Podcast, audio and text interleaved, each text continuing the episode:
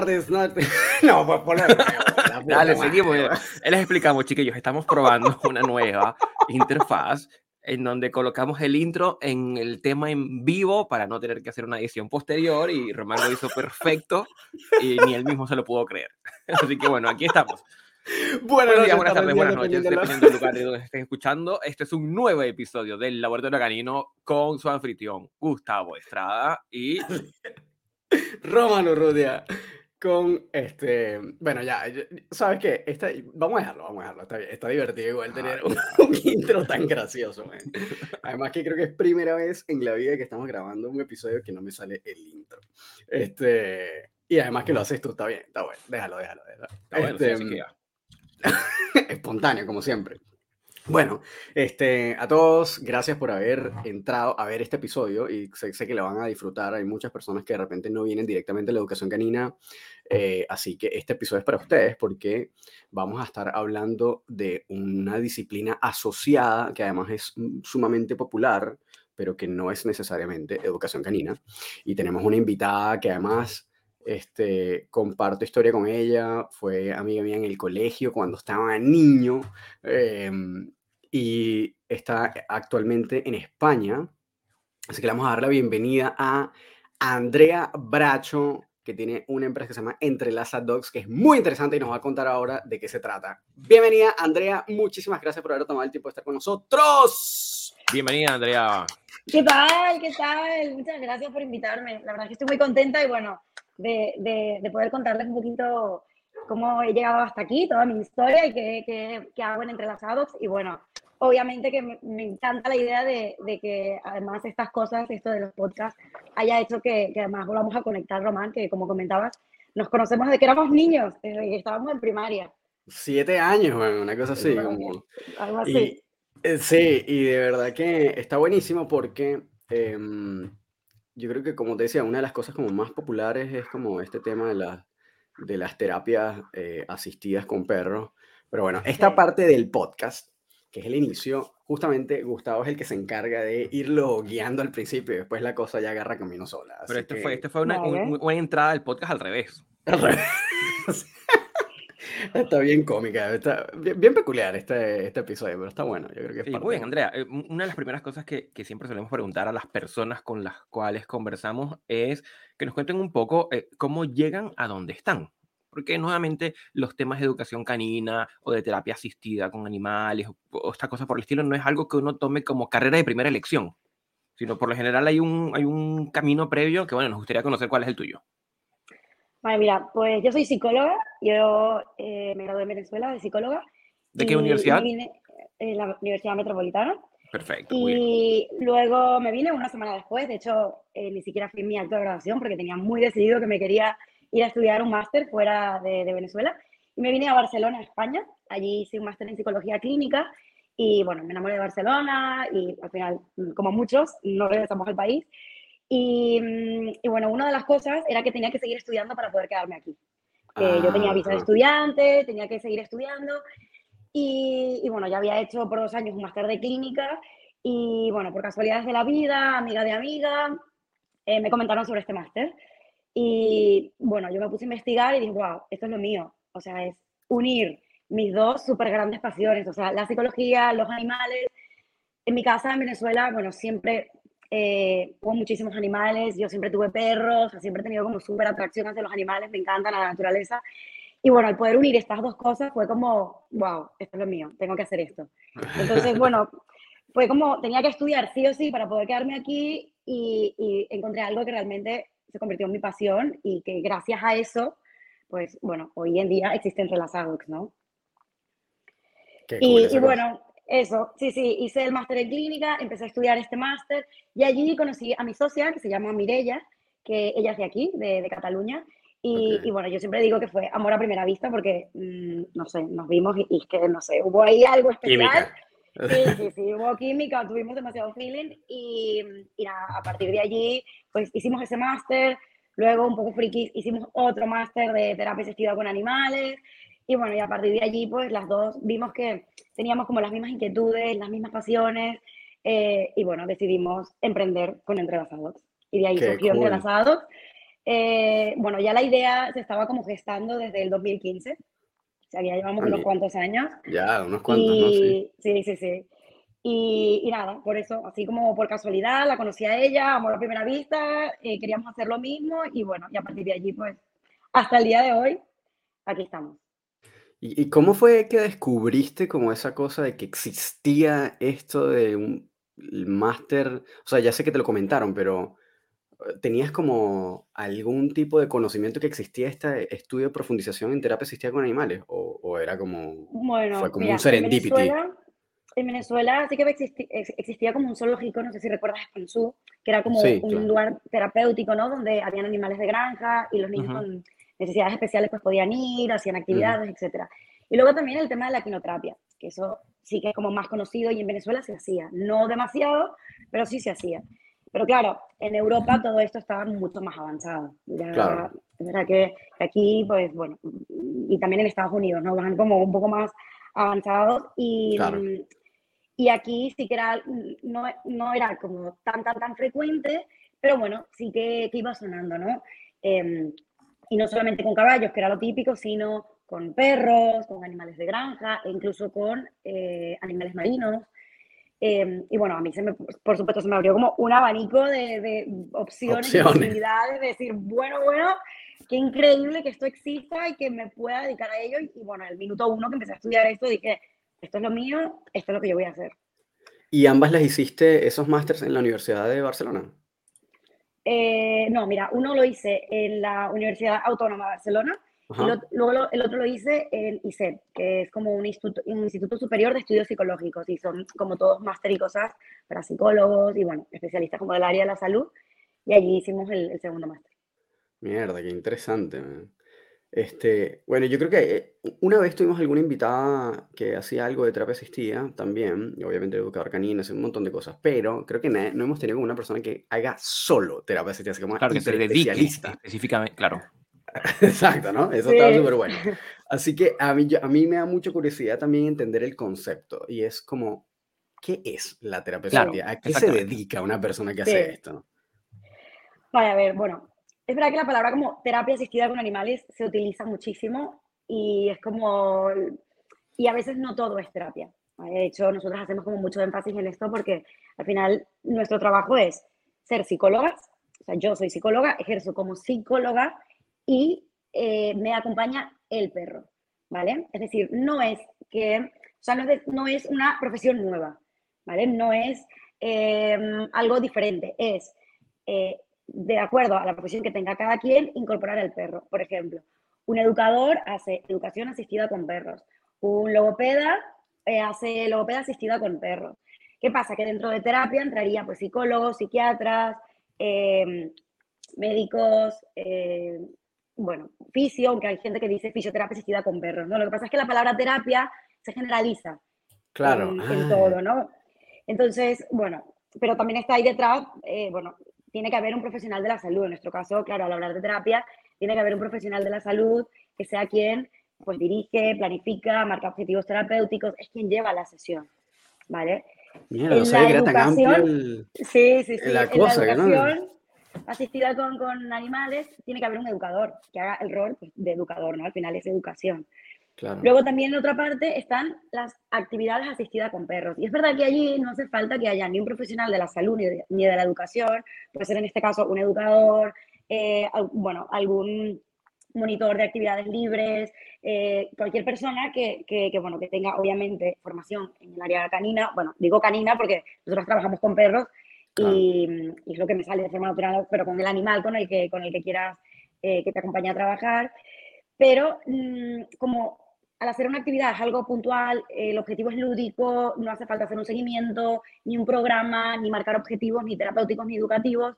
Bueno, es diferente, ¿no? Cuando hablamos de terapia o educación, sí que es verdad que es un proceso eh, que tiene que ser medido, evaluado, marcar objetivos, hacer un seguimiento, ¿vale? Es como, como la gran diferencia Claro. que hay. Todo, a todo, a todo eh, se, le, se le llama intervenciones asistidas con animales. Realmente es el nombre por el que debería de llamarles, Ah, ok. De hecho, eh, lo ideal es decir un perro de intervención. O, ¿vale? O sí, hacer una sesión de intervención asistida con animales. En nuestro caso hablamos de terapia, pero bueno, porque realmente hacemos una terapia psicológica. Claro. Trabajamos con pacientes eh, y, bueno, objetivos terapéuticos, evaluación, seguimiento, etc. Es decir, mi trabajo es como psicóloga. Ah, y, y en este sentido, el perro eh, funciona como un coterapeuta, entonces. Sí, mira, el perro realmente actúa como elemento motivador, es reforzador de conductas y en este caso también actúa como mediador entre terapeuta y paciente. Al final, el éxito de esto radica en que, bueno, ir al psicólogo no es fácil, obviamente, eh, contarle tus cosas, hablar de cosas que te incomodan o que te hacen sentir mal a una persona que en un principio es extraña para ti, no es agradable ni cómodo y, y si la persona viene y está cómoda o se siente mejor, bueno, todos los que tenemos perros sabemos lo bien que hace o cómo nos sentimos el estar en el sofá tocando a nuestro perro en un día que puede haber sido un día horrible y solo con eso, al final del día, pues el día mejora, ¿no? La compañía que nos hacen. Y, y si eso, o sea, el ir a sesión de terapia hace que hay, hay un perro y tú te sientes mejor y tienes ganas de ir, lo que llamamos los psicólogos la adherencia al tratamiento, ¿no? que es el hecho de que te involucres más en tu propio tratamiento, pues al final hace que el proceso terapéutico avance mucho más rápido y sea más efectivo, más fácil y sobre todo para la persona más divertido, ¿no? Cuando hablamos con, de niños, sobre todo, los niños vienen a, a ver a los perros. Muchos ni siquiera saben que somos psicólogos. Porque, claro, Ah, la- la- claro, ya, lo, ya lo explicaremos más adelante, pero las sesiones cambian muchísimo, ¿no? No es lo típico de ir al psicólogo, de una silla, o sea, de una computadora, yo voy anotando lo que, lo que me vas diciendo. Eh, cambia totalmente la estructura, ¿no? Y, el hecho de, de que la persona lo perciba como más cercano, más familiar, más relajado, eso obviamente facilita nuestro trabajo como psicólogos, porque la Claro. persona de entrada ya, ya está más relajada, se siente más cómoda, muestra como más, bueno, más iniciativa, ¿no? Más ganas de participar. Y ya con eso, pues bueno, como psicólogas tenemos un paso mm, eh, dado muy, muy importante, ¿no? Para empezar el proceso terapéutico. Ya adelantado, claro, buenísimo. ¿Y, y, y quién es, em, me imagino aquí como un equipo canino también que los acompaña? ¿Es uno perro, son dos, cinco, siete? ¿Cuántos, cuántos forman parte del equipo? Vale, mira, eh, ahora tenemos nueve perros, pero los perros son nuestros, viven con Nueve, nosotros. nueve perros entre, entre ustedes dos. No, no, ahora ya somos siete. Somos siete Ah, personas. ya, ok, Empezamos dos, pero bueno, ahora ya somos siete y tenemos nueve perros. Pero los perros son nuestros. Esto es una duda que, que nos preguntan siempre. Y la, la razón principal por la que nosotros consideramos que no es ético trabajar con, otra, con otro perro es porque nadie conoce a la perfección al perro, o sea, a mi perro como yo. Nadie sabe cuáles son los, los estresores de mi perro. Nadie sabe eh, qué señales de estrés hace mi perro. Eh, y, por lo tanto, eh, nosotros siempre decimos, ¿no? El perro no escoge el trabajo. Lo mínimo que podemos hacer es saber muchísimo de perros, porque es el animal con el que trabajamos, para garantizar su bienestar en todo momento. Entonces, eh, nadie mejor que cada quien, ¿no? O sea, el guía del perro eh, conoce mejor a su perro para saber que sí y que no, porque es verdad que, que, bueno, que estarán sometidos a veces a situaciones de estrés, como, bueno, a lo mejor un niño con autismo que tenga estereotipias, o una persona mayor que a lo mejor haga, un movimiento brusco con un bastón, o a lo mejor ir a un hospital. Un hospital huele diferente, eh, hay ruidos diferentes, hay máquinas y sonidos diferentes. Es decir, son muchas cosas a las que un perro de intervención tendrá que, que estar, ¿no? Tendrá que como que acostumbrarse, ¿no? Y que, y que, claro, nadie es mejor que el guía como para saber si realmente el perro lo disfruta no. Entonces, mucha gente nos escribe, bueno, es que tengo un perro súper tranquilo, que se queda todo el día en casa, llévatelo a trabajar. Bueno, nosotros creemos que no es ético para el perro, ¿no? Porque, porque, bueno, al final yo me puedo llevar a ese perro y sí, podemos hacer las sesiones y ya está. Pero a lo mejor yo no, me, yo no, no, no conozco lo suficiente a ese perro como para saber si el perro lo disfrutó o no lo disfrutó. Porque no, no es, el punto no está, o bueno, por lo menos yo lo hablo desde nuestra, nuestra manera de trabajar, ¿vale? Porque hay muchas entidades, hay mucha gente que se dedica a esto, pero para nosotras no es simplemente que el perro eh, esté y, y lo, lo, tolere o lo soporte, ¿no? Sino, no, no, vamos a darle la vuelta, que el perro lo disfrute, que realmente el perro quiera venir conmigo, que el perro, eh, cuando vea que yo me he visto y me pongo el uniforme y agarro todo el material, pues el perro quiera venir conmigo a, a, a la sesión, ¿no? Y, y, siempre lo decimos, el día que nuestros perros no quieran entrar, no quieran entrar a un centro o, mm, no sé, no, no, no, no los veamos cómodos en una sesión, yo creo que ahí tendremos que plantearnos realmente si, si ese perro puede seguir siendo un perro de intervención y, y, y continuar acompañándonos, ¿no? Porque creemos que no podemos eh, como dar bienestar a la persona o ayudar a una persona si comprometemos el bienestar, en este caso del perro o del animal. O sea, tiene que ser bidireccional 100%. Y en el caso de que así no sea, bueno, pues la, terapia, este tipo de terapia, no tiene por qué funcionar para todo el mundo. Hay gente que no le interesan los perros, hay niños que no les llaman la atención los perros. ahí, tenía una pregunta como desde el punto de vista de la psicología, em, Andrea. Eh, ¿Qué explica por ejemplo, que si yo voy a una consulta psicológica tradicional, por ejemplo, ¿sí? un ambiente tradicional, o de pronto llego uno donde me topo con la psicóloga y hay un perrito de diferente tamaño, ¿qué explica que la presencia del perro eh, facilite estos procesos como de transferencia, de conexión, de rapport? ¿Qué, cómo se da eso? Bueno, mira, hay muchas teorías que lo explican porque, bueno, es verdad que, que hace mil años la relación que teníamos con los animales, sobre todo con los perros era más utilitaria, ¿no? Era para, bueno, todo lo, lo que hacían con los animales de carga, de, de, de caza, eh, etcétera, etcétera. Y es verdad que la relación ha ido evolucionando muchísimo y hoy en día mm. los que tenemos perros lo sabemos, son parte de nuestra familia, es un miembro más y, y entonces, eh, bueno, a lo largo del tiempo gracias a este vínculo, esta conexión que hemos logrado establecer, bueno, en este caso con, con, los perros específicamente, o bueno, los animales en general, es verdad que han surgido muchas investigaciones, ¿no? Entender el, por qué. ¿Por qué me siento mejor, ¿no? Cuando hay un perro. ¿Por qué se me hace más fácil, eh, por ejemplo, eh, ir a testificar a un juzgado si hay un perro y yo estoy acariciando un perro al lado? O, por ejemplo, a un dentista, que se está haciendo aquí también. Eh, a, un, odontólogo, pues bueno, todos sabemos que no es nada agradable, eh, pero si puedo estar acariciando un perro y un perro me hace compañía y eso me ayuda a distraerme un poco, eh, pues la experiencia es un poco más agradable, ¿no? Y hay una teoría que, que nosotros es la que, la que, más nos gusta, es la teoría de la biofilia, que habla de esa conexión, de ese interés natural que tenemos todos los seres humanos por la naturaleza y por los animales, ¿no? Al final no es casualidad que cuando estemos estresados, estamos cargadísimos, estamos como súper saturados, lo que buscamos es desconectar un rato y buscamos ir a la naturaleza, sea montaña, sea playa, eh, escuchar los sonidos de la naturaleza. Por eso hay tantos, eh, bueno, se pueden escuchar, ¿no? Tantos programas de sonidos relajantes de naturaleza, del mar, de, del bosque, los pájaros. Y es por eso, ¿no? Porque, porque eh, esa, esa mm, conexión, ¿no? Y ese interés que tenemos la mayoría de los seres humanos por, por, estar en contacto con la naturaleza y, que nos ayuda ¿no? a disminuir los niveles de estrés, la, la, Mm, la, presión arterial. Eh, bueno, hay estudios, sobre todo a nivel físico, ¿no? que, que sí que demuestran que el, el, establecer contacto con, con, los animales, de hecho en, las manos tenemos como, bueno, millones y millones de receptores que se, que se activan específicamente cuando acariciamos a, los animales que tienen pelo, ¿no? no les pasa a los mamíferos. Y, bueno, y esto hace que, em, que nuestro cerebro empiece a desarrollar todas las hormonas que nos generan felicidad y tranquilidad y bienestar. Entonces, obviamente las caricias tienen que ser, pues, bueno, de una determinada manera. Sabemos que si acariciamos con trampelo, pues puede ser más excitante y estimulante para el animal. Si lo hacemos em, em, a favor de, del pelaje, pues suelen ser caricias más relajantes, tanto para el animal al que acariciamos como para nosotros, ¿no? Entonces, esa es la teoría que más nos gusta a nosotros, ¿no? Y, lo vemos, estoy súper estresado, pues me voy este fin de semana a la montaña, me voy a la playa. Yo, por ejemplo, que, que amo la playa, eh, que, que, lo necesitamos, ¿no? es como, como que nos resetea. Y, y, lo que decíamos, ¿no? Un mal día, un día súper estresante, que además los perros obviamente lo perciben, los perros a nivel olfativo, ya saben que superpoderes olfativos que tienen los perros pueden percibir en todo momento si estamos estresados, tristes, contentos, no solamente por nuestro lenguaje corporal, sino también por, el, el, olfato, ¿no? Los niveles de cortisol que segregamos cuando estamos estresados, pues el perro lo percibe, nosotros no, pero el perro sí. Entonces, aunque intentemos engañarles, es imposible.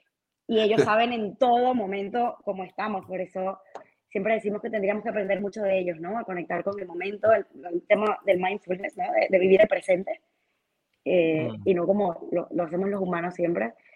Eh, y bueno, y yo creo que, que, esto, ¿no? El, el, luego también el vínculo que establecemos con ellos. Es mm. increíble el vínculo, el tema de la comunicación. Bueno, los dos que se dedican a esto pues lo sabrán mucho mejor que yo. Eh, el vínculo y la conexión, que, que hay cosas que a veces ni, se pueden explicar, ¿no? De, que ves a tu perro y dices, no sé, quiere salir o tiene hambre. Y la gente te dice, qué loca, ¿cómo lo sabes? Lo sé, lo sé. El perro me está diciendo, no sé cómo, ¿no? Porque es verdad que hay cosas que es difícil de explicar como a nivel científico, como con hechos, pero, pero es verdad que, que, bueno, que el nivel de conexión y de vínculo que se establece con el perro es, es increíble, es brutal. Sea, al final uno aprende como a leer a su perro ni contexto que sea, ¿no? Exactamente, tal cual. Tal cual. por eso me hizo mucho sentido lo que estabas comentando de, de que, bueno, que mi perro es mi perro porque nadie más lo va a conocer mejor que yo, en qué situación se encuentra, en cuál es su estado eh, emocional o, o, o qué necesidades de repente puede estar teniendo en ese momento específico, ¿no? Y eso me lleva también a un par de preguntas que me surgieron cuando como hablando de eso, ¿no? Lo primero es, ese perro cuando llega a tus manos, ¿lo escoges tú? lo forma un centro y te lo entrega a un criador especializado en este tipo de, eh, como de mm, criar perros para esta función. Eh, esa sería la primera pregunta. Y lo segundo es otra, eh, otro que, otro que- que- otra cosa que mencionaste, que bueno, si de repente en algún punto el perro eh, pareciera ser que como que no está tan animado o ya no quiere seguir haciendo esto, eso podría pasar. Es decir, hay, hay perros que de repente ya se les acabó la carrera a mitad de vida, a mitad de camino. O- sí, exacto, ya como que no quieren, se quieren jubilar ya o, o llegan Vale. siempre hasta el final. Vale, mira, ya en esto la clave es la selección, ¿vale? Nosotros siempre decimos que todos los perros tienen superpoderes, pero es verdad que no todos los perros pueden ser un perro de intervención. Ajá, ¿Por qué? exacto. Porque eh, lo primero que se busca es un perro, eh, obviamente, de temperamento equilibrado, ¿vale? Un perro que disfrute estar en contacto con la gente. Hay perros que son más independientes y que no disfrutan tanto que les estemos acariciando. Y claro, es un perro de intervención, todo el mundo les va a tocar, todo el mundo va a querer estar encima de ellos, tocarles y tal. Entonces, temperamento equilibrado, que disfruten estar en contacto con la gente. Eh, siempre decimos que es importante también que sean perros resilientes, es decir, que perros que tengan buena capacidad de recuperación. ¿Por qué? Porque es verdad que siempre, aunque intentemos controlarlo todo, siempre puede haber una que otra situación que, eh, bueno, que el perro, mm, obviamente, que ayudará, ¿no? El hecho que sea un perro equilibrado, que tenga un buen vínculo con nosotros, ¿no? Pero que el perro pueda, eh, bueno, sobrellevar la situación y seguir adelante, ¿no? Como hablaba, no hablo de grandes cosas, pero, por ejemplo, esto, ¿no? Un niño con estereotipias, o con, un movimiento que haga- con movimientos bruscos, o un niño, por ejemplo, que grite, o, bueno, alguna persona que tenga un poco más de, de, de problemas de movilidad física, que a lo mejor al tocarlo o interactuar con el perro, pues hace un poco de movimientos Claro. bruscos. Claro. Claro, el perro tiene que estar eh, habituado, ¿no? A, a todo ese tipo de, de situaciones. Entonces, em, claro, es un perro lo que decíamos, ¿no? Que sea como resiliente, que tenga buena capacidad de recuperación. Luego también, obviamente, cero signos de agresividad, porque nosotros tenemos que confiar 100% en el perro. Es decir, Claro. eh, bueno, hay muchísimas cosas detrás, ¿no? Posicionamientos de seguridad, etcétera, etcétera. Pero es verdad que siempre puede pasar alguna cosa, que puedan Claro. estirar la cola, que puedan jalar un poco la oreja, que, y yo tengo que confiar 100% en mi perro, que mi perro no va a responder. Para eso, obviamente, yo tengo que saber mucho del lenguaje canino y saber mucho de Mm. mi perro, para yo poder Mm. entender y poder ir anticipándome y saber si mi perro se está estresando, si mi perro hay una situación en la que le está incomodando, de manera que yo pueda intervenir y pueda hacer algo para controlar la situación. Y eso también yo creo que es parte del vínculo, ¿no? Mi perro confía 100% en que yo, lo voy, yo voy a controlar la situación. Es decir, él no tiene por qué defenderse, por así decirlo, o gestionar la situación porque sabe que yo lo voy a controlar. Y ahí hablábamos, o sea, también viene un poco de lo que hablábamos antes, ¿no? Si no es mi perro, a lo mejor yo no me entero de, Claro. de- de que, de que me está demostrando que está incómodo y a lo mejor yo no me puedo anticipar y sí que a lo mejor el perro puede llegar, no digo a morder, que sería ya lo último, pero a lo mejor sí gruñir, que bueno, Mm. que sabemos que al final el gruñido también forma parte de la comunicación, pero bueno, Claro. si un perro gruñe, pues la persona, o si estás en una sesión de terapia, pues claro, obviamente... Va a mm, romper, claro, esa. eh, exactamente, entonces aquí la clave es la selección, ¿vale? Mm. O sea, realmente valorar si el perro lo disfruta, ¿no? Un perro que tenga algún tipo de enfermedad, algún perro que, mm, bueno, que podamos valorar esto, ¿no? Que, que el perro no lo disfruta, que no está cómodo con que todo el mundo le esté tocando.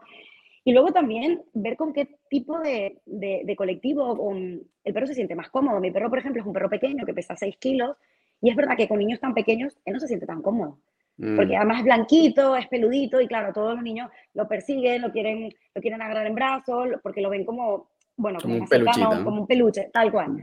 Entonces, por ejemplo, mire, tal cual, Mireia, por ejemplo, mi compañera tiene un boyero de Berna eh, y claro, ese perro impone mucho más. Ella suele trabajar con los niños más pequeños porque Claro. es un perro que, que los niños no se le lanzan encima. Entonces, eso también forma parte de conocer al perro, ¿no? Si yo no sé esto, pues a lo mejor yo hago sesiones todas con niños muy pequeños. Y claro, Claro. para mi perro, para Bambú, es estrés más estrés más estrés. Y al final, bueno, el estrés puntual se puede convertir en estrés crónico. Y, bueno, obviamente, pues lo que les decía, ¿no? Ellos no escogen el trabajo. Lo mínimo que puedo hacer es velar por su bienestar 100% en todo momento. Entonces, eh, continuando con tu pregunta, Román, lo más importante es el tema de la selección. Con nuestro primer perro, Black, es un perro mestizo, de hecho ya está jubilado, eh, tiene 13 años, ya, ya, está jubilado. Ah, bueno, pero él se lo merece, ¿no? ya, ya, ya, ya, cumplió, ya hizo su trabajo. Bueno, si le preguntáramos a él, yo creo que él quisiera seguir viniendo, porque se nota.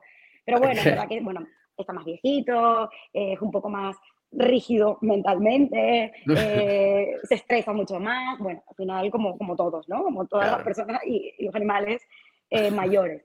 Y con él, la historia era que él era el perro de, mi compañera Mirella, y cuando haces el máster te enseñan a cómo debes seleccionar a un perro, ¿no? Obviamente siempre es ideal contar con la ayuda de un educador, un etólogo canino, porque obviamente pues son los que, pueden ayudarte y eh, con todo el tema del comportamiento y, poder hacer una buena selección, ¿no? Em, y entonces allí pues eh, te enseñaban como qué pruebas podías pasar para determinar cómo respondía el perro, ¿no? Dentro de las pruebas, por ejemplo, era eh, tirar algún objeto con mucho ruido en el suelo y ver cómo respondía el perro, ¿vale? Si, si el perro se, asustaba y no volvía, o el perro se asustaba pero mostraba curiosidad y volvía. Por ejemplo, eh, caminar dentro de mucha gente, como mucha multitud que viniera enfrente a ver si el perro se asustaba, qué hacía, qué no. Bueno, ver cómo el perro respondía a diferentes situaciones de estrés. ¿vale? Para, para, porque, bueno, como los comentaba, siempre van a haber situaciones de estrés, aunque lo intentemos controlar todo. Y lo importante es que yo pueda confiar 100% en mi perro y decir, vale, pues sí, esta situación ha sido bastante estresante para ti, para mí, pero yo confío en que tú no vas a responder y que yo me voy a ocupar de todo, ¿no? Pero en ese caso, ese proceso entonces de selección tiene que ver más con tests de temperamento que con selección genética, por ejemplo. A ver, es verdad que la genética tira bastante y es muy importante y es algo que no podemos negar. Eh, nosotros en el equipo tenemos perros de raza, perros mestizos, eh, porque sí que es verdad que nosotros le damos mucho más peso al temperamento del perro, pero la carga genética, eso está allí y es algo innegable, ¿no? Eh, mm, mucha gente cree, y de hecho hay entidades que trabajan con razas en particulares, ¿no? Golden o mm, Labrador. nosotras tenemos, bueno, tenemos incluso hasta un Chihuahua es una estrella, es un perro, es un perro estrella. La gente nos dice, pero tienes un chihuahua para trabajar. Sí, sí, sí, exacto. Sí, sí, sí, Es un perro estrella. Pero porque esta chihuahua, bueno, siempre digo, ¿no? Es como un golden atrapado en un cuerpo de chihuahua. Porque no tiene temperamento de chihuahua. Y, y, entonces eso, ¿no? Tenemos de raza, mestizos, eh, grandes, pequeños, pelo largo, pelo corto, es decir, mucho más importante es lo que hablábamos, ¿no? El temperamento. Pero es verdad que hay una carga genética allí importante. Es decir, hay que tener en cuenta también como la tipología del perro, la raza, mm, porque ese perro tendrá unas necesidades diferentes a otras. Por ejemplo, mi perro es de compañía, diferente, pero por ejemplo, en, en, el equipo tenemos un tekel o tenemos un pastor australiano. Tenemos que tener en cuenta que es un perro de casa, un, perro de pastoreo y que tiene necesidades diferentes a lo que puede tener mi perro, que es un perro de compañía. Claro. ¿Vale? Entonces, eso también es importante tenerlo en cuenta, ¿no? Sobre todo para poder eh, saciar o poder llenar esa necesidad que tiene el perro, ¿no? Un perro, un perro los perros pastores de pastoreo, pues bueno, se nota en su comportamiento, ¿no? O los perros de casa, ese instinto, sí, no digo que, que vas a llevarte al perro al campo, ¿no? Para que vaya cazando, ¿no? No, pero, tienes que canalizar eso. Exactamente, exactamente, ¿no? Entonces sí que el tema genético sí que, que, que tiene mucho peso, ¿no? Y es innegable. Bueno, qué interesante. Este, y ahora que mencionas eso de los... Bueno, ahorita vamos de nuevo al, al, tema de, de, la jubilación, pero eh, entendiendo eso, hay, es decir, ustedes realizan con estos perros que de repente tengan estas características genéticas o que tengan una función zootécnica específica, hay trabajos que realizan aparte de la, ah, de la, bueno, de su labor de asistencia eh, para canalizar esos instintos, es decir, hacen juegos, si es un perro de pastoreo de repente hacen juegos que tengan que ver con eh, esa actividad o, o cómo funciona en ese caso, si es un perro de intervención. Sí, sí, es sobre, o sea, súper importante los cuidados como pre, durante sesión y post, ¿no? Mi compañera Mireia dice que los cuidamos y los tenemos como algodones, no solamente mm. eh, por el tema de, de, cubrir todas sus necesidades, porque bueno, además del tema de la alimentación, ya lo sabrán, súper importante el tema de la alimentación también para el bienestar del quiero perro. Quiero saber eso. Ok. Todo, bueno, sí, nuestros perros, la verdad es que, que, bueno, si yo reencarnara o tuviera que vivir, nacer siendo un animal, pues yo quisiera ser un perro de, intervención de los nuestros, porque, bueno, los tenemos, creemos que es lo mínimo, ¿no? Que podemos hacer después que ayudan a tantas personas, ¿no? Entonces, súper importante cuidados pre y post, ¿no? Eh, son perros como, como decía, ¿no? Tienen mayores niveles de estrés que un perro que se queda en la casa mm, todo el día, puede ser, o que vive en el campo, o que vive en la montaña. Obviamente son perros que están sometidos a situaciones que otras personas, otros perros, perdón, a lo mejor no estarían sometidos, ¿no? Como lo que decía, ir a un hospital, ir a un colegio, eh, bastones, sillas de rueda, eh, gritos, niños, o sea, muchas cosas. Por lo tanto, es súper importante eh, hacer cosas para ellos en donde se disminuyan los niveles de estrés. Paseos de descompresión, muchísimos juegos de olfato, momentos de calma, eh, que, em, garantizar el descanso, que el descanso sea adecuado. Mm. Que, por ejemplo, me pasa que los fines de semana em, cuando voy a casa de amigos, a hacer parrillas o lo que sea, la gente me dice, pero tráete a bambú. No, el weón tiene que o sea, Exacto, primero lleva toda la semana trabajando como yo y segundo, primero está bien que estemos un ratito cada uno separado y él sin mí, yo sin él. Y luego también porque necesita descansar y porque es necesario que él descanse y tenga un descanso adecuado porque, porque, claro, se carga mucho más y se estresa mucho más que cualquier otro perro, ¿no? Entonces, por eso es tan importante saber de perros. Yo digo de perros porque es el, perro, el animal con el que trabajamos, pero aquí, por ejemplo, hay gente que trabaja con conejos, trabaja con gatos, entonces, bueno, hay que formarse mucho en conejo, en gato. Nosotras no, tenemos, no, no, trabajamos con otro animal, pero porque creemos que no sabemos lo suficiente de conejos o de gatos o cualquier otro animal para incorporarlo en una sesión. Entonces, bueno, aquí está como la complejidad de esto, ¿no? Que nosotras nos tenemos que formar continuamente en el área de psicología, porque obviamente esto avanza y hay que estar actualizado, pero también en el área de perros. Tiene como doble trabajo, ¿no? Claro, es como, es, agotador, porque es una formación continua, claro, y empaparte de información de ambos lados, pero, pero bueno, yo siempre digo que yo siento que tengo el mejor trabajo del mundo, que es súper gratificante, y bueno, tener la suerte de poder llevarme a mi perro a trabajar conmigo, el vínculo además tan estrecho que se puede hacer, ¿no? Porque además eso, trabajamos juntos. Eso me lleva, bueno, estás abriendo un montón de ventanas y ya me estoy yendo y no sé ni, no puedo ni mm. terminar una pregunta porque me surge otra, pero es que Una, una por vez, una, una por vez. Vamos. ok, bueno, es que bueno, demasiadas cosas interesantes que me generan dudas interesantes. Entonces, acá de mencionar, bueno, a veces que de repente quiero salir con mis amigos el fin de semana y voy a ir a una parrilla y tengo que dejar a este pobre perro descansar porque el pobre hombre lleva toda la semana llevando palo y trabajando. Entonces, bueno, lo tengo que dejar en la casa. Entonces, en ese caso, que tienes que dejar a tu perro en la casa para que descanse, estos perros, y justamente por este tema que acabas de mencionar del vínculo y que, bueno, además tienen una relación súper estrecha, están todos los días de la semana trabajando juntos Em, pueden quedarse solos con toda tranquilidad o usualmente debería haber alguna persona en la casa que lo acompañe también.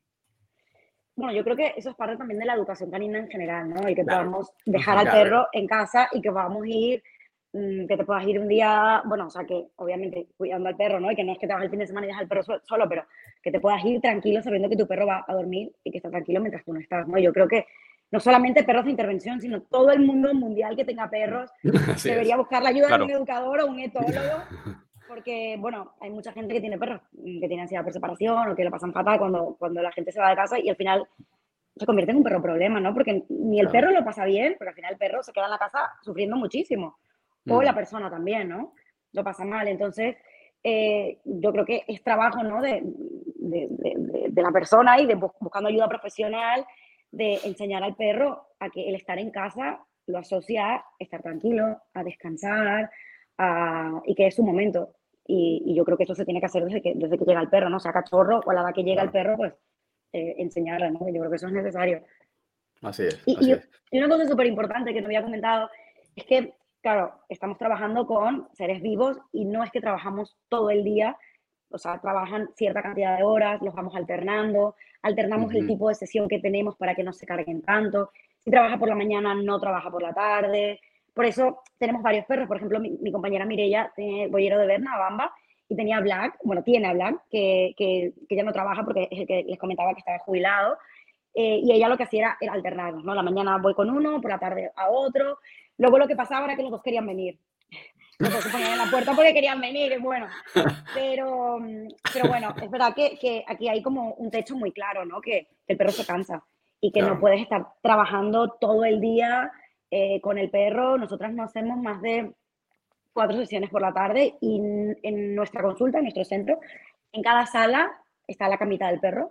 Eh, el perro tiene agua para el perro y el perro, eh, o sea, el perro descansa, el perro ya lo tiene asociado ese lugar también a descansar, estar tranquilo. Obviamente depende del tipo de sesión.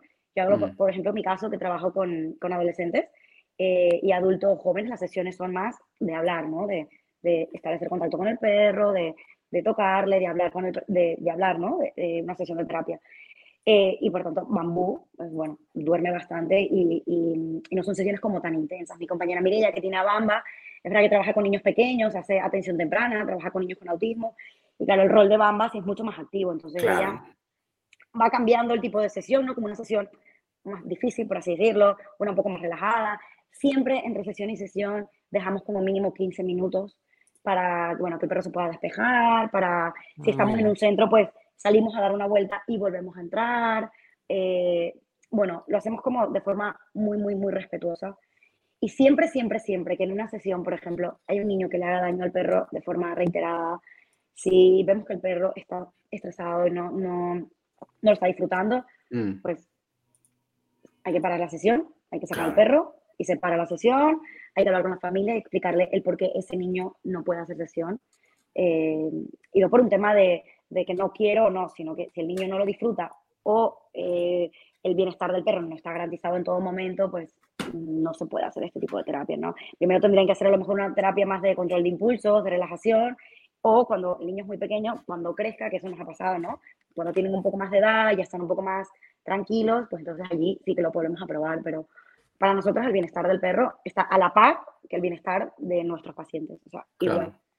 Y ahí, eh, eh, estás mencionando eso, es decir, no es que se para la sesión, esa sesión, y continúa otro día, sino que ese tipo de terapia ya no lo puede llevar ese niño con ustedes. Depende, ese, depende, depende, porque hay, por ejemplo, días en que los niños están súper revolucionados. Y a lo mejor mm. esa sesión, lo que hacemos nosotros en nuestro centro, es que a lo mejor dejamos el perro fuera de la sala. El perro se queda mm. tranquilo en su camita afuera y hacemos la sesión ese día sin el perro. Ah, si vemos que varias sesiones, pues mm, el niño eh, no se le hace daño al perro o el perro realmente no está cómodo, pues entonces allí sí que se valora que el niño haga otro tipo de terapia. Pero bueno, que no es a la primera, ¿no? Porque bueno, mm, todos tenemos malos días, ¿no? Y a lo mejor ese día pues, puntual, el niño, o no solo el niño, a lo mejor el perro. A lo mejor ese día el perro no está tan cómodo porque, no sé, a lo mejor, no sé, está lloviendo y a lo mejor está un poco incómodo con la lluvia o hay tormenta. Que esas cosas también tenemos que tenerlas en cuenta. Claro. claro. Eh, y em, ahí también estás mencionando como temas de cuidados especiales que tal vez puedan tener estos perros, incluyendo el tema de la comida, que me parece como una, un punto interesante.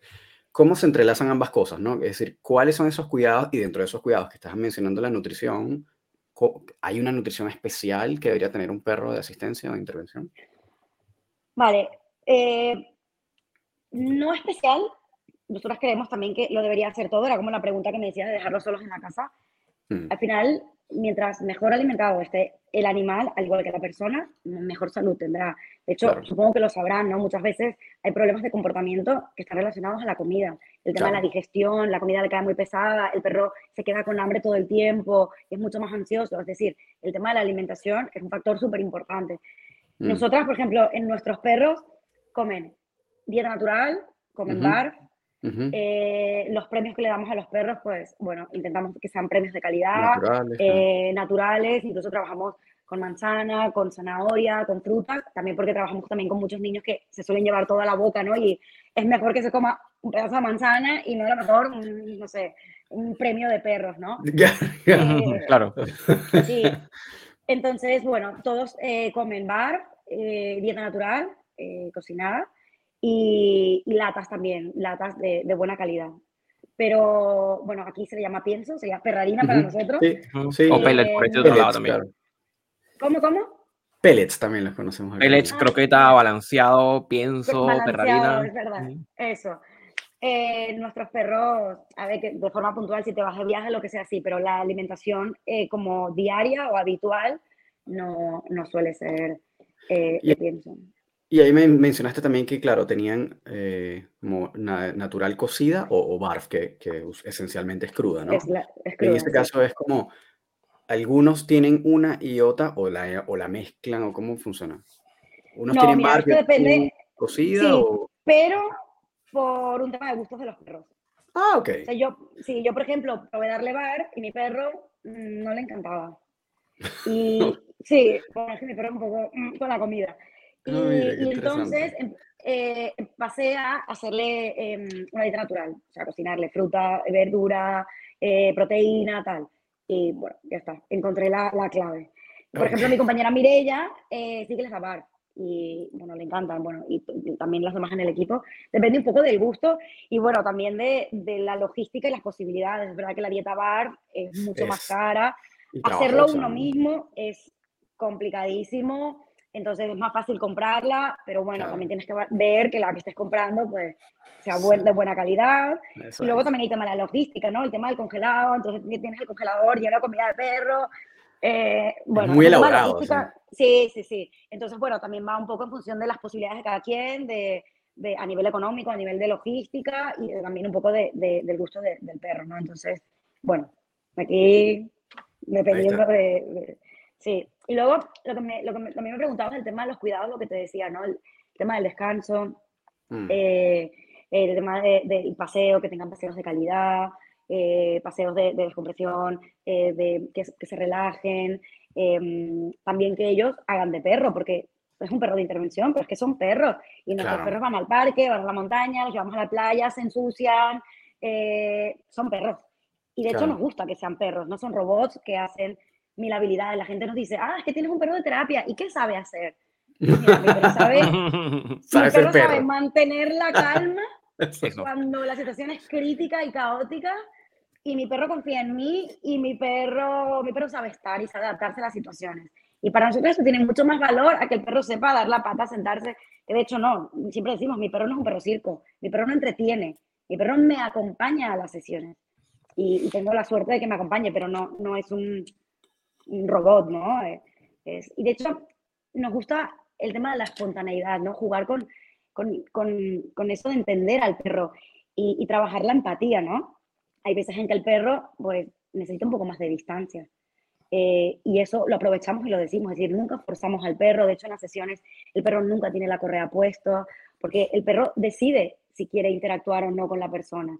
El perro decide con quién quiere estar en caso de una sesión grupal, dónde se quiere posicionar, y aprovechamos para trabajar eso, ¿no? Eh, un, un- ejemplo así como muy rápido, ¿no? Cuando trabajamos con niños pequeños, cuando gritan y están muy movidos, pues a veces el perro se sale del círculo y se va. Y aprovechamos y lo hablamos de qué ha pasado, por qué el perro se ha ido. Pues los niños están gritando, están movidos, ¿qué tal? El perro se ha sentido incómodo. ¿Qué pasa? Si ellos regulan su comportamiento y eh, dejan de gritar, seguramente el perro volverá a, a- a acercarse. Obviamente, ¿por qué? Porque, bueno, porque sabemos que es un perro, que le gusta la interacción, que se siente cómodo con los niños, claro, ya previamente habría que hacer eh, mucho trabajo, ¿no? Y conocer al perro. Pero, pero jugamos con, con, o sea, aprovechamos la espontaneidad del perro. Al final es un perro, es un ser vivo. Yo, eh, yo he estado en alguna sesión en donde veo que mi perro está incómodo y mira la puerta, mira la puerta y he dicho, vale, tenemos que bajar, algo le pasa al perro. Y efectivamente, tuvimos que bajar y sacarlo porque, bueno, el perro no está bien del estómago. Y eso está genial, porque además yo sí fomento que mi perro se siga comunicando conmigo, porque yo lo estoy entendiendo. O sea, mi perro me indica, por ejemplo, que está súper agobiado o estresado o que tiene algo pasa, y el yo poder responderle también potencia que él lo siga haciendo, ¿no? Y, mm, y esto al final es algo que obviamente no es lo ideal que pase en una sesión, pero estamos trabajando con perros y no son robots, ¿no? Ahí, Andrea, tengo, tengo una duda que no sé si, si me lo perdí en algún lado. ¿Estos perros pasan como por algún programa de adiestramiento o de educación como sistematizado, con reforzadores para ciertos comportamientos, o eh, eh, eh, es un como producto de, de, mm, vamos a decir, como de, de la vinculación correcta con la que ustedes tienen con los perros? Claro, como estar Las leyendo al perro constantemente, ¿no? Y, y- Bueno, eso sí, eso sí, hay que hacerlo siempre, pero es una combinación de ambas cosas, ¿vale? El perro, nosotras, para que creemos que para que un perro pueda llevar una sesión solo, o sea, tener como que, que vaya ya solo, ¿no? Porque muchas veces nos llevamos juntos, de hecho, como a los expertos los llevamos con los que están aprendiendo para que aprendan, porque bueno, obviamente también aprenden por imitación y tal. Entonces, eh, nosotros consideramos que es más o menos un año de, de formación. Porque no es, no es tanto de lo que les comentaba, ¿no? El tema de siéntate, dame la pata, es decir, no es tanto un adiestramiento canino, sino es una educación canina.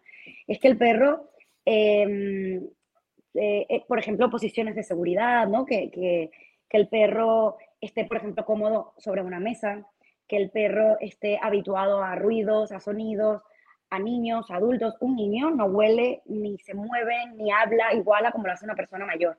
Y para el perro es diferente. Nosotros obviamente entendemos que es una persona y que es un ciclo de vida y que va, mm, se va desarrollando, pero para un perro huele diferente, se mueve diferente, tiene un tono de voz diferente, un comportamiento diferente, no es lo mismo, ¿no? Entonces, hay mucho trabajo de habituación también con el material con el que trabajamos. Em, y sí es verdad que hay cosas, hay como ciertos como comandos, órdenes o cosas eh, que sí que son importantes, ¿no? Por ejemplo, un quieto, eh, por un tema de seguridad, ¿no? Que, que, el perro se pueda mantener en un sitio, o sea, como la permanencia de, de, alguna habilidad o algo, para que el perro, por ejemplo, si le están cepillando y está, no sé, sentado o está de pie, pues que la permanencia de esa posición o de esa habilidad, ¿no? Eh, o sea, sí que hay un poco de, de, adiestramiento canino, obviamente, ¿no? Pero no como un programa, no sé, claro. muy... Uh -huh. Porque sí. ahí, por ejemplo, por ejemplo, es, es, que la duda que tengo es la siguiente. Por ejemplo, desde el punto de vista del adiestramiento, ¿ya? Sí. Eh, yo pensaría algo como que para que el perro tolere la, el cepillado, por ejemplo, y se quede en el mismo sitio, es como que se replica un escenario donde lo están cepillando y consistentemente estoy entregando reforzadores porque eso es así. Por, por, perdón, por, para, para, para, reforzar ese comportamiento. Esa lógica del uso de reforzadores eh, en, en, en, construcción de escenarios que luego van a ser los escenarios reales, ¿eso es lo que se hace o tiene un enfoque distinto? Sí, sí, realmente es lo que se hace. En un principio trabajamos con reforzadores tangibles, es decir, premios, en un principio, obviamente, para que el perro sea más fácil.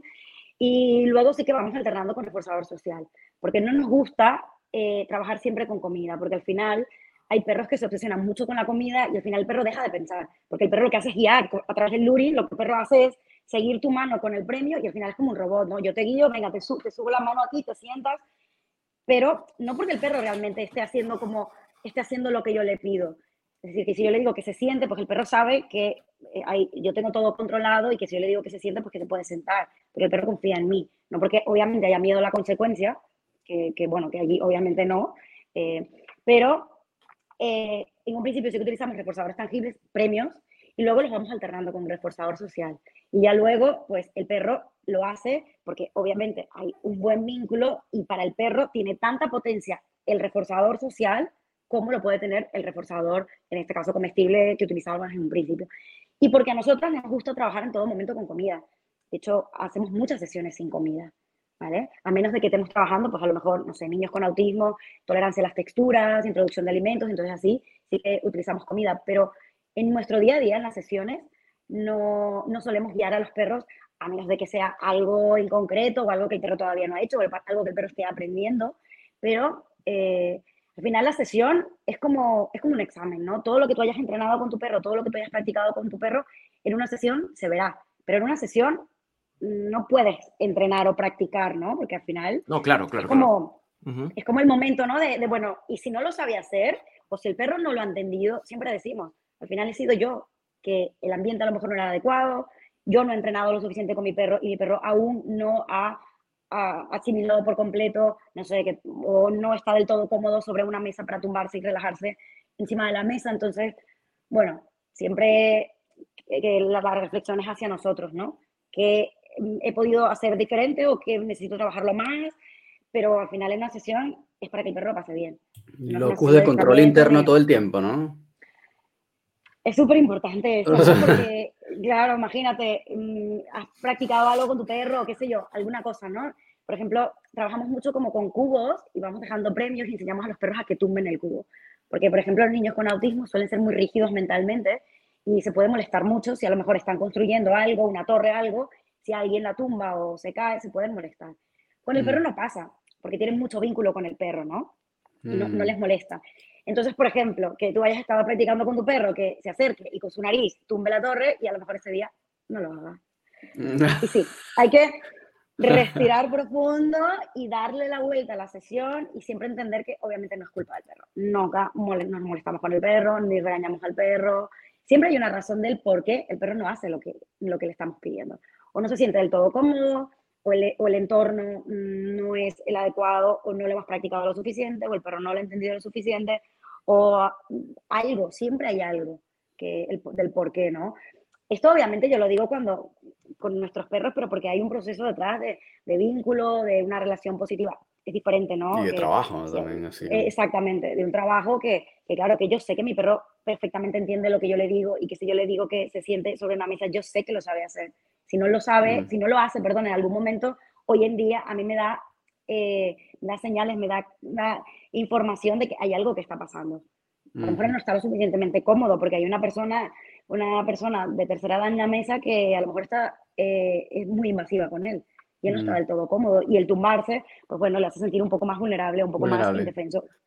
Exactamente, y no lo hace por alguna razón, ¿no? No sé si respondí tu pregunta o... Eh, no, sí, sí, o sea, sí la respondiste en tanto que me abre como 20 preguntas más. Entonces, eso es bueno. Estamos en eso, vamos a tener que hacer, Yo creo que vamos a tener que hacer la segunda parte, ¿ah? No pasa, no pasa. Parte, un maratón, el maratón del podcast. A ver, eh, Andrea, y si tú tuvieras, aquí voy a ponerte como en camisa de once varas, si tú tuvieras que, que, que, puntualizar por lo menos tres elementos, tres elementos que sean clave para la construcción del vínculo con el perro.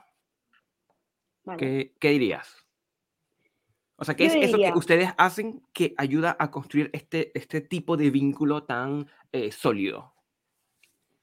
Comunicación, entendimiento entre ambos. Yo entender el mm. lenguaje canino, entender que el perro mm. no habla mi lenguaje y mm. que yo tengo que formarme y entender a mi perro y saber del lenguaje canino. Claro. Eh, eso, comunicación y entendimiento, yo diría la primera. Luego diría tiempo de calidad, o sea, disfrutar con tu perro, el pasear con tu perro. Eh, y no digo paseos en la ciudad de los 20 minutos que lo sacamos para que haga sus necesidades y subir. No, digo de verdad tiempo de calidad, de disfrutar actividades. Bueno, eh, una de las cosas que suele eh, ayudar a, potenciar el vínculo es el hacer actividades nuevas. Por ejemplo, irte a la montaña, irte de viaje con tu perro, irte a pasar un día, no sé, en el campo, en un bosque, no sé, estas cosas, ¿no? Pasar tiempo de calidad. y yo creo que luego también el, el, el disfrutar lo que, lo que, lo que se hace, ¿no? Yo creo que el, en nuestro caso, por ejemplo, es verdad que el vínculo es muy estrecho, eh, pero porque también garantizamos que, que, el perro lo disfrute, ¿no? Si a lo mejor, no sé, a mí me encanta correr, el canicross, que también está muy de moda, claro, yo también tengo que valorar si mi perro lo disfruta o no. Entonces, buscar también algo en común que, que, que los dos disfrutemos, ¿no? Yo obviamente hablo de, de mi perro, que es de intervención, y eso nos ayuda a nosotros a fomentar el vínculo, porque yo sé que en una sesión los dos estamos disfrutando.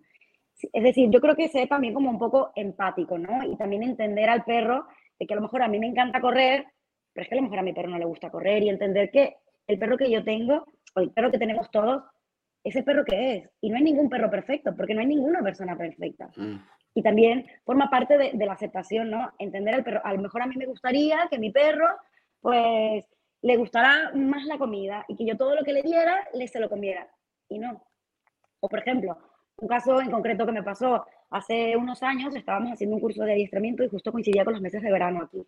Mi perro bambú no quería hacer nada, pero ni porque le diera lo que le diera de comer, ni que ningún refuerzo social, no había manera. Y, bueno, en ese momento hablé con, la, con la, la, educadora con la que nos estábamos, estábamos haciendo el curso y me dijo, déjalo, hace mucho calor. Todo tú mm. aprende ahora y lo pones en práctica en eh, primavera, en otoño, en invierno. A mí me costó porque yo estábamos pagando, todo el mundo lo hacía y yo no podía hacer nada porque Bambú no quería hacer nada. Y me costó muchísimo entenderlo y aceptarlo. Eh, cuando lo hice, bueno, y luego lo puse en práctica y realmente era eso. Entonces yo creo que también el, aceptar, ¿no? Eh, al perro que tienes y entender que que no es un perro, eh, bueno, que no es un perro robot, que no es un perro modelo y que así como a lo mejor el perro no es perfecto, pues nosotros tampoco lo somos. Y ahí, em, bueno, yo, me, da, me lleva como a, ese, a, esa primera pregunta de las que tenía, era entendiendo eso, de, bueno, que tienes que estar en constante como evaluación y, observación, ¿no? Claro, observación y, eh, leyendo tu perro apropiadamente, existe la posibilidad de que el perro se jubile antes de, como del tiempo que tal vez tenías tú proyectada que estuviera contigo trabajando? Sí, primero, si aparece alguna enfermedad o algo a nivel médico que incluye al perro, obviamente, allí obviamente, indudablemente hay que jubilar al perro. Eh, y luego también en el caso de que veamos que el perro no lo disfruta. ¿Y, eso pasa con cierta regularidad o no? La verdad es que a nosotros no nos ha pasado. Mm. Yo creo que ahí dependerá mucho también de la manera en la que trabajes, de, del tipo de sesiones que hagas, de las horas de trabajo, de si realmente eh, tomas muy en cuenta los cuidados pre y post, lo que hablábamos anteriormente. Yo creo que eso influirá, ¿no? pero sí, obviamente se pueden jubilar. Y luego creo que una pregunta que, me hicieron en algún momento y que quedó en el aire es el tema de la, de la regulación, ¿no? No está totalmente, o sea, no, no está regulado, no hay, se está trabajando mucho aquí en España, todas las entidades aquí en España que, que nos dedicamos a esto, estamos trabajando para que exista haya una ley en la que se regule y haya es como, bueno, un, o sea, como un, un, grupo de personas, obviamente etólogos, educadores especializados, que puedan pasar ciertas pruebas a los perros y determinar si el perro es apto o no es apto, porque al final puede pasar cualquier cosa. Estamos trabajando con animales. Y como les, lo, les comentaba en un inicio, la palabra terapia se mal utiliza o se utiliza muchísimo. Pues hay gente que, que, que, cree que a lo mejor por tener un perro y que el perro sea muy tranquilo, pues ya lo puedo llevar a un colegio o lo puedo mm. llevar a un hospital. Y eso es un error muy grave porque no, no, es decir, es un animal, tiene instinto, no sabemos si el perro está cómodo o no. Y por eso es que ocurren los accidentes, ¿no? Que bueno, por suerte en este tipo de, o sea, aún todavía no se ha escuchado, ¿no? Que un perro haciendo una sesión, un perro de intervención. No te voy a preguntar. Pero podría pasar, podría mm. pasar, porque claro, la gente se lo toma como muy a la ligera, ¿no? Tengo un golden muy tranquilo en casa, me lo voy a llevar al colegio de mis hijos, o, o lo que les decía, ¿no? La gente no es que llévate a mi perro y es delicado, es delicado. es importante que, que, se regule esto cuanto antes. Sí, y, y, que es sumamente importante el, lo que tú señalas, que creo que es, clave, es clave. Estoy absolutamente de acuerdo con esos tres pilares que, que señalabas de, de, la construcción del vínculo. Em, entender el lenguaje. Cuando como educadores caninos vemos videos de accidentes, estamos cinco segundos antes, hoy aquí va a ocurrir algo, porque podemos leer las señales. y, y, eso es importantísimo para, para los tutores, que creo que es un punto es que yo estoy como pensando en muchas otras cosas, ¿ya? De, de la importancia, en líneas generales, para, para, la tenencia, vamos a decir, de, de, perros, eh, el poder realmente focalizar en esa conexión, la vinculación. Porque, mm, no sé, recuerdo algunos educadores que de pronto a veces le preguntan, oye, tendrás, este, alguien le pregunta, ¿tengo que usar premios en comida eh, toda la vida con mi perro? Y el caballero o la señorita señala, sí, claro, obviamente, porque, no sé, es como el pago. Y es como, oye, no, puede que no, porque están estos otros mm. ejemplos de perros que tuvieron, pasaron por una fase de educación, pero posteriormente em, es puro vínculo. Sí, tal cual. Yo creo que una cosa que, que es súper positiva es que antiguamente la gente no se preocupaba, ¿no? Por el tema de, educar a un perro, cómo educar a un perro.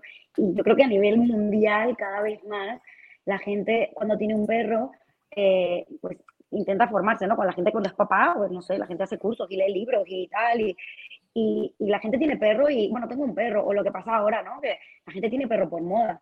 El perro que sale en Juego de Tronos, pues la gente luego va y lo tiene. Y la gente no tiene idea de esa raza o tal raza, no sé, está de moda porque tal, y la gente tiene perros como, y no, la gente no, no se informa de que a nivel genético, a nivel de tipología, necesidades, no, y claro, luego por eso se convierten en perros problemas, que lo que digo yo, ¿no? Que al final, pobre.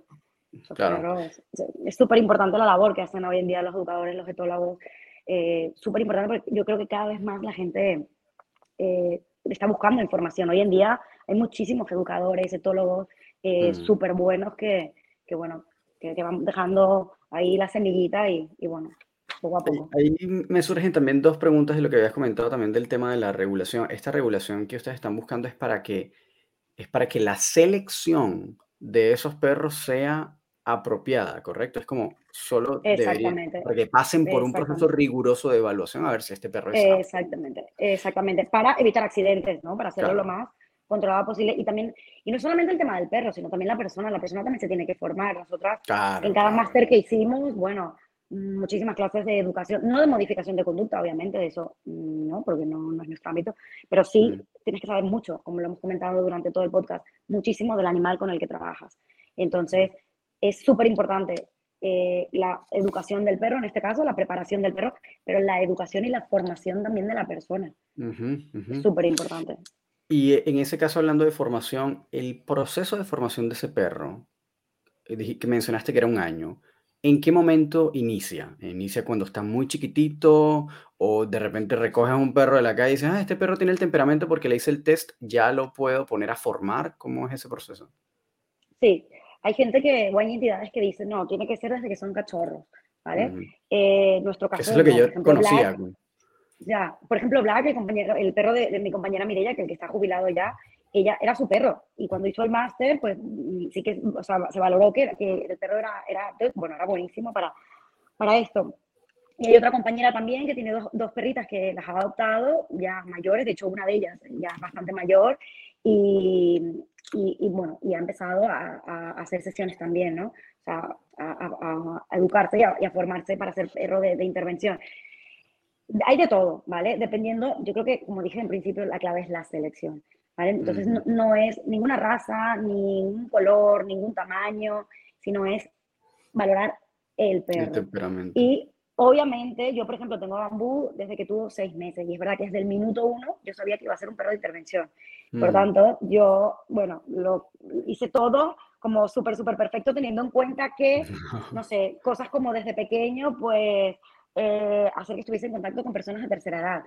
Mm, ¿Por qué? Porque yo sabía que iba a ir a residencias o, por ejemplo, no sé, personas de color, hay perros que, que responden a personas de color, personas con cascos de moto, personas uh -huh. con afro, personas con lentes, todo este tipo de cosas que, que, claro, yo, yo tenía que como habituarlo a todo tipo de cosas. Uh -huh. O sea, ser un perro guerrero, por así decirlo, ¿no? Sí, sí, sí, sí. A todo, obviamente, sin que ocurra la inundación, obviamente sin eh, sobreexponer al perro, sino uh -huh. hacerlo de forma controlada y tal. Pero bueno, en el periodo de socialización, si tienes un perro de cachorro, este periodo es súper importante si va a ser un perro de intervención y ya lo sabes. Súper, súper, súper importante, ruidos, estímulos, material, todo, todo, todo. Y Pero también mira que si tienes un perro más adulto, perdón, y acabo con esto, si tienes no, un perro no. Mm, más, o sea, de un año, dos años, tres años, o mayor, como en el caso de esta, la compañera que les comentaba, uh -huh. y ves que el perro realmente tiene un buen temperamento, disfruta del contacto, aprende, tiene ganas de hacer cosas, entonces allí también se puede valorar. Y luego también tener en cuenta qué tipo de sesión va a ser ese perro también, con lo que les decía antes. Ok, ah, bueno, ahí, ahí igual ya como que me, me respondiste el pregunta que iba a hacer, que era como que, bueno, claro, porque justamente como que sabemos que ese, ese proceso de socialización que sucede durante esas etapas tempranas, que es absolutamente fundamental, hay una cantidad enorme de perros que no tienen esa buena, una ventana apropiada, ¿no? Entonces, claro, seleccionar a un perro que es adulto y que incluso tal vez ni siquiera sabes cómo fue ese proceso temprano, ¿cómo haces para meterlo en este cuadro, ¿no? En, este, en, este, en, en esta labor? Es difícil. Eh, claro, y que me explicas que, que, tiene que pasar por un proceso de evaluación. Y eso me lleva sí. a la otra pregunta, es, ¿hay un protocolo específico de evaluación o ustedes van haciendo como la cosa medio libre, improvisada? A ver, como te decía, actualmente no está regulado, ¿vale? No, no está regulado. Y hay personas que tienen un perro y que, bueno, con este perro quiero ser un perro de intervención y luego te das cuenta de que no lo disfrutan. Pero me refiero desde claro. la academia, ¿hay algún protocolo como del test de no sé qué? ¿O es como ustedes van evaluando determinados escenarios? Sí, no, realmente ahora, como te digo, no está regulado y, mm. y, bueno, y la gente pues va, mm, sí que se asocia, ¿no? Nosotros también en el equipo tenemos una educadora eh, que claro, que también eh, nos ayuda, ¿no? Y nos puede dar ese punto de vista como, como educadora eh, y, y se, va, se, va, viendo también, lo vas viendo en el proceso, también puede, y lo que les decía, hay veces en que el perro no, no, no es apto, pero no tanto porque, mm, sino porque a lo mejor no lo disfruta o porque no claro. está cómodo. Y, y, claro, bueno, en ese caso, pues obviamente no es que vas a devolver al perro ni nada, al final es tu perro, es tu compañero de vida y te lo quedas. claro. Pero claro, eh, si adoptas a un perro y no sabes a lo mejor cuál ha sido su historia, lo que comentabas tú, Román, puede que lo tengas un poco más difícil o puede que a lo mejor necesites un poco más de tiempo. Claro. Y ese proceso. A lo mejor si tienes de cachorro, es como un poco más rápido, ¿no? Porque ya lo, lo, es como una hoja en blanco, lo que decimos. Y entonces, bueno, allí se hace como un poco más fácil. Pero no, no quiere decir que sea imposible un perro adulto, uh -huh. un perro a lo mejor que, que sea adoptado. No, no, que a lo mejor lo tienes un poco más difícil y a lo mejor necesitas un poco más de tiempo en el, todo el proceso de, de educación, pero no imposible o eh, todos los perros tienen superpoderes. Lo único es que hay que encontrar cuál es el, el, superpoder de cada perro. Claro, te acuerdo con esa buena frase, buena cita. Y ahí me gustó, me gustó eso. Y ahí, eh, ¿Cuánto dura el proceso de evaluación, ese protocolo de evaluación para ver si este perro es apto, si tiene el temperamento apropiado? ¿Es un día o es un seis meses? ¿Cómo es el proceso? ¿Cuánto dura? Mm, Vale, mira, depende. Por ejemplo, los perros que están en algún criador, que están escogidos específicamente, como fue mi caso o el caso de alguna de, de mis compañeras, que se escoge el perro, se le explica al criador, obviamente detrás de esto un criador responsable, que, bueno, muchas cosas, ¿no? Mm. Eh, se le explica y, y ya, eh, si es un educador responsable, ya entiende, porque bueno, aquí ya eso es como muy mm, de la mano, ya la gente sabe de qué va y tal, y los, Ujú. educa- los educadores, los, perdón, los criadores también lo saben.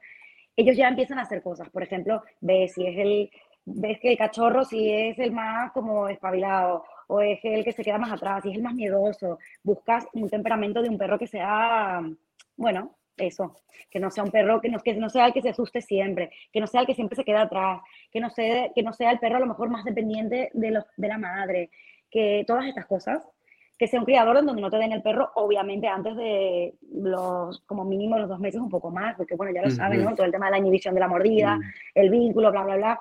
Claro. O sea, son muchas cosas que, que, que se tienen en cuenta desde el minuto uno que uno dice, vale, quiero un cachorro, voy a trabajar con ese criador y que ya se puede hablar con el criador para que empiece a tener en cuenta, ¿no? El llamarle ya por su nombre, el ver cómo responde con los hermanos, el, bueno. Y luego cuando llegan a, a- cuando ya lo empezamos a tener nosotros, eh, no es tanto el tema de, bueno, lo que decía, ¿no? Educación, el habituarlos a ruidos, ¿no? ¿Qué pasa cuando con el tema de la socialización y los cachorros? Que el veterinario te dice, no lo saques a la calle porque no puede tocar la calle, porque no tiene todas las vacunas. Entonces, claro, Ujú. el perro encerrado en casa, no puede salir a la calle, no, s- ese- no, no- no se entera de todo lo que pasa en el mundo afuera y, y luego que tiene todas las vacunas y lo sacan, pero tiene pánico.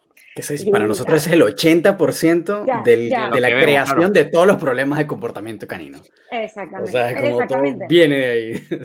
Exactamente. Entonces nosotros lo que hacemos es llevar al perro, obviamente con perros que están vacunados, perros sanos, o sea, nuestros per- propios perros, llevar al perro, sacarlo en brazos. ah, yo, por ejemplo, vivía antes en un lugar donde había mucho ruido en la calle y desde el minuto uno que yo tuve bambú, había la ventana, o sea, escucha ruido, escucha que hay mucha gente abajo, que hay...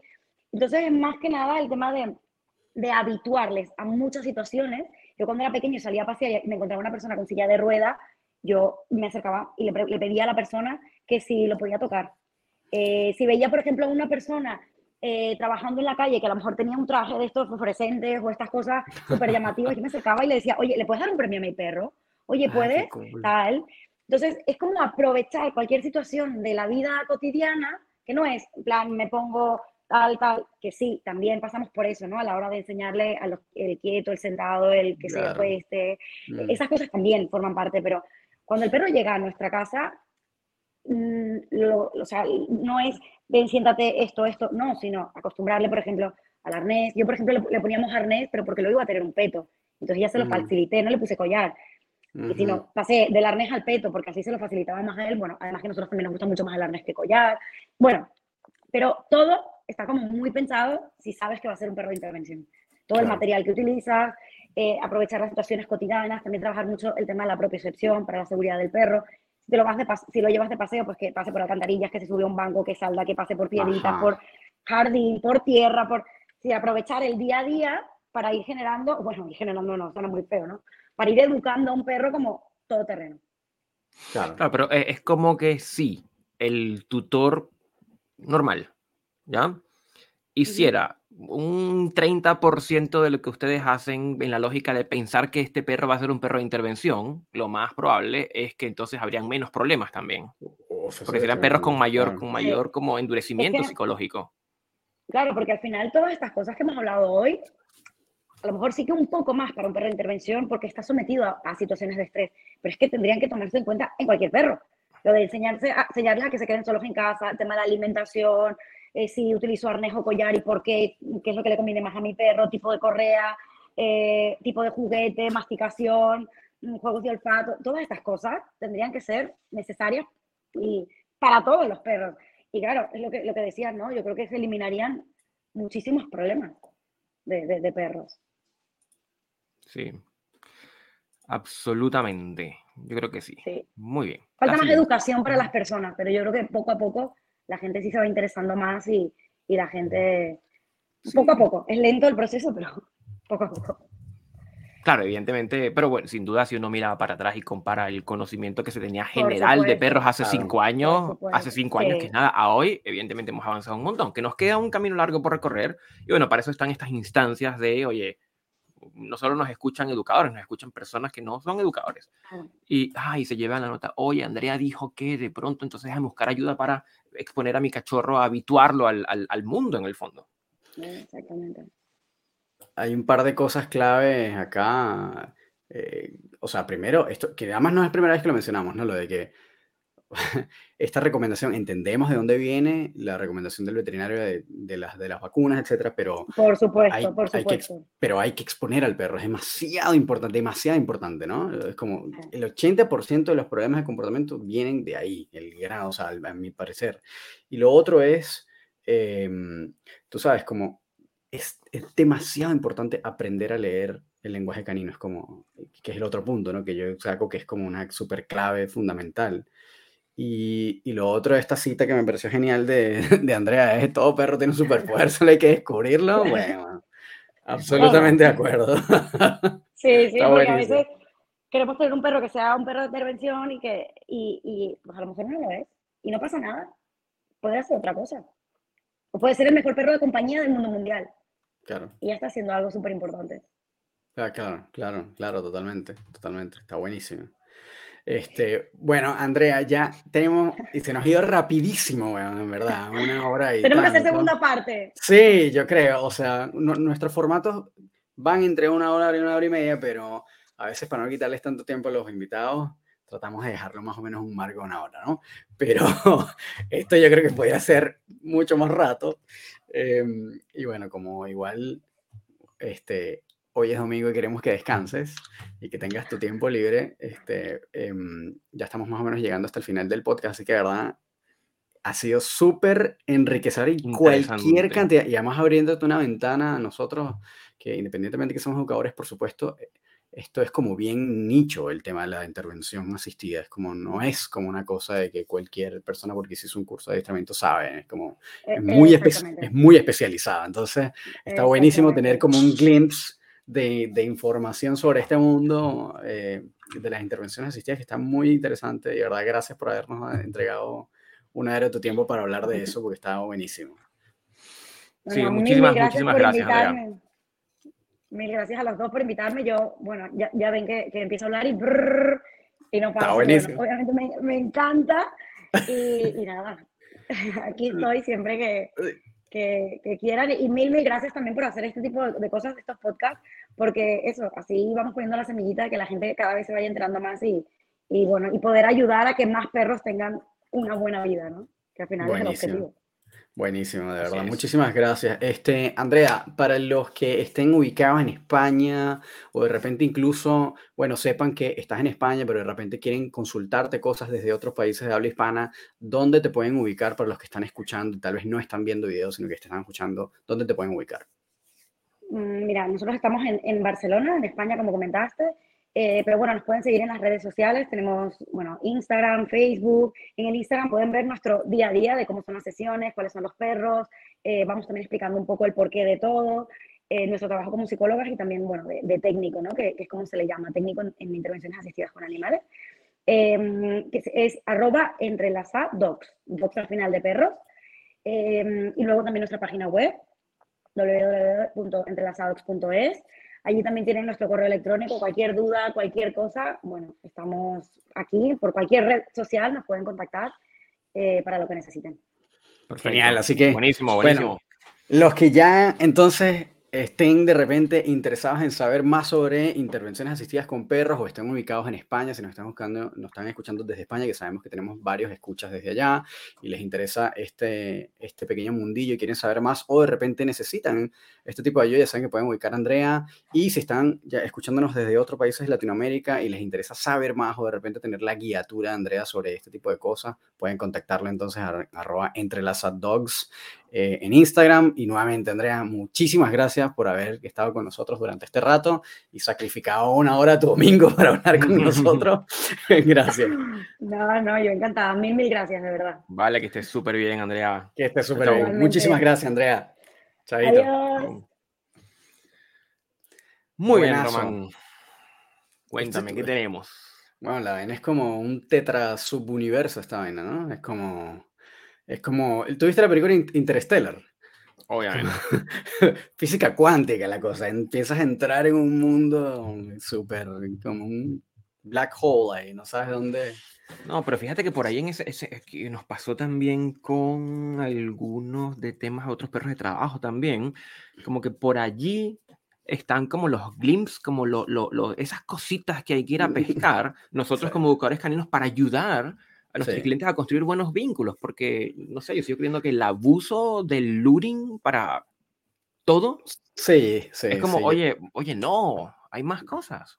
A mí me parece interesante que, que, que, tú estás como en esa, y bueno, lo hemos hablado, lo, lo mencionamos en el, en el, episodio de psicología canina, en esta nueva como resignificación que estás queriendo hacer y esta búsqueda como de entender el vínculo como concepto y cómo medirlo, cómo construirlo sistemáticamente, cómo, eh, como malearlo, ¿no? Como modificarlo, cómo asirlo. Eso me parece que me parece una investigación muy interesante que estás haciendo. Eh, creo que hay mucho de esto, ¿no? Que está aquí en este pequeño universo de la intervención asistida. Hay mucho de eso ahí que de repente hay que ir a rescatar y estudiar para entender cómo, cómo funciona y cómo podemos valernos de eso para aplicarlo en el mundo de la educación canina. Está buenísimo, está buenísimo. Sí, sí, yo creo que está ahí como... Como siempre, me llevo más preguntas que respuestas. Salir de los cuadrantes de Skinner y entender este tema, está bueno. Es así. Bueno, muy bien. Eh, Así que nada, muchísimas gracias a todos los que han estado llegando, como siempre, hasta el final de este episodio. Gracias por habernos escuchado, gracias por habernos este, tomado parte de su tiempo para escuchar de esto. Exacto, gracias. Ahora tenemos efectos especiales. Em, y eh, recuerden que si tienen sugerencias, comentarios, consultas, pueden escribirnos directamente a Gustavo como arroba el profesor canino en Instagram y a mí me pueden ubicar como rom.doctrainer. Y nuevamente Gracias por haber tomado el tiempo. Escríbanos, coméntenos y así si incluso pueden dejar reviews em, en Spotify o en YouTube, comentarios también. Háganlo. Este, y la mejor forma de apoyarnos es, como siempre, compartiendo este podcast a quienes crean que les puede interesar. Así es. Muy bien, chiquillos, que estén súper, súper, súper bien. Nos vemos en una próxima oportunidad. Que estén muy, muy bien. Da, feliz noche y nos vemos en el próximo episodio.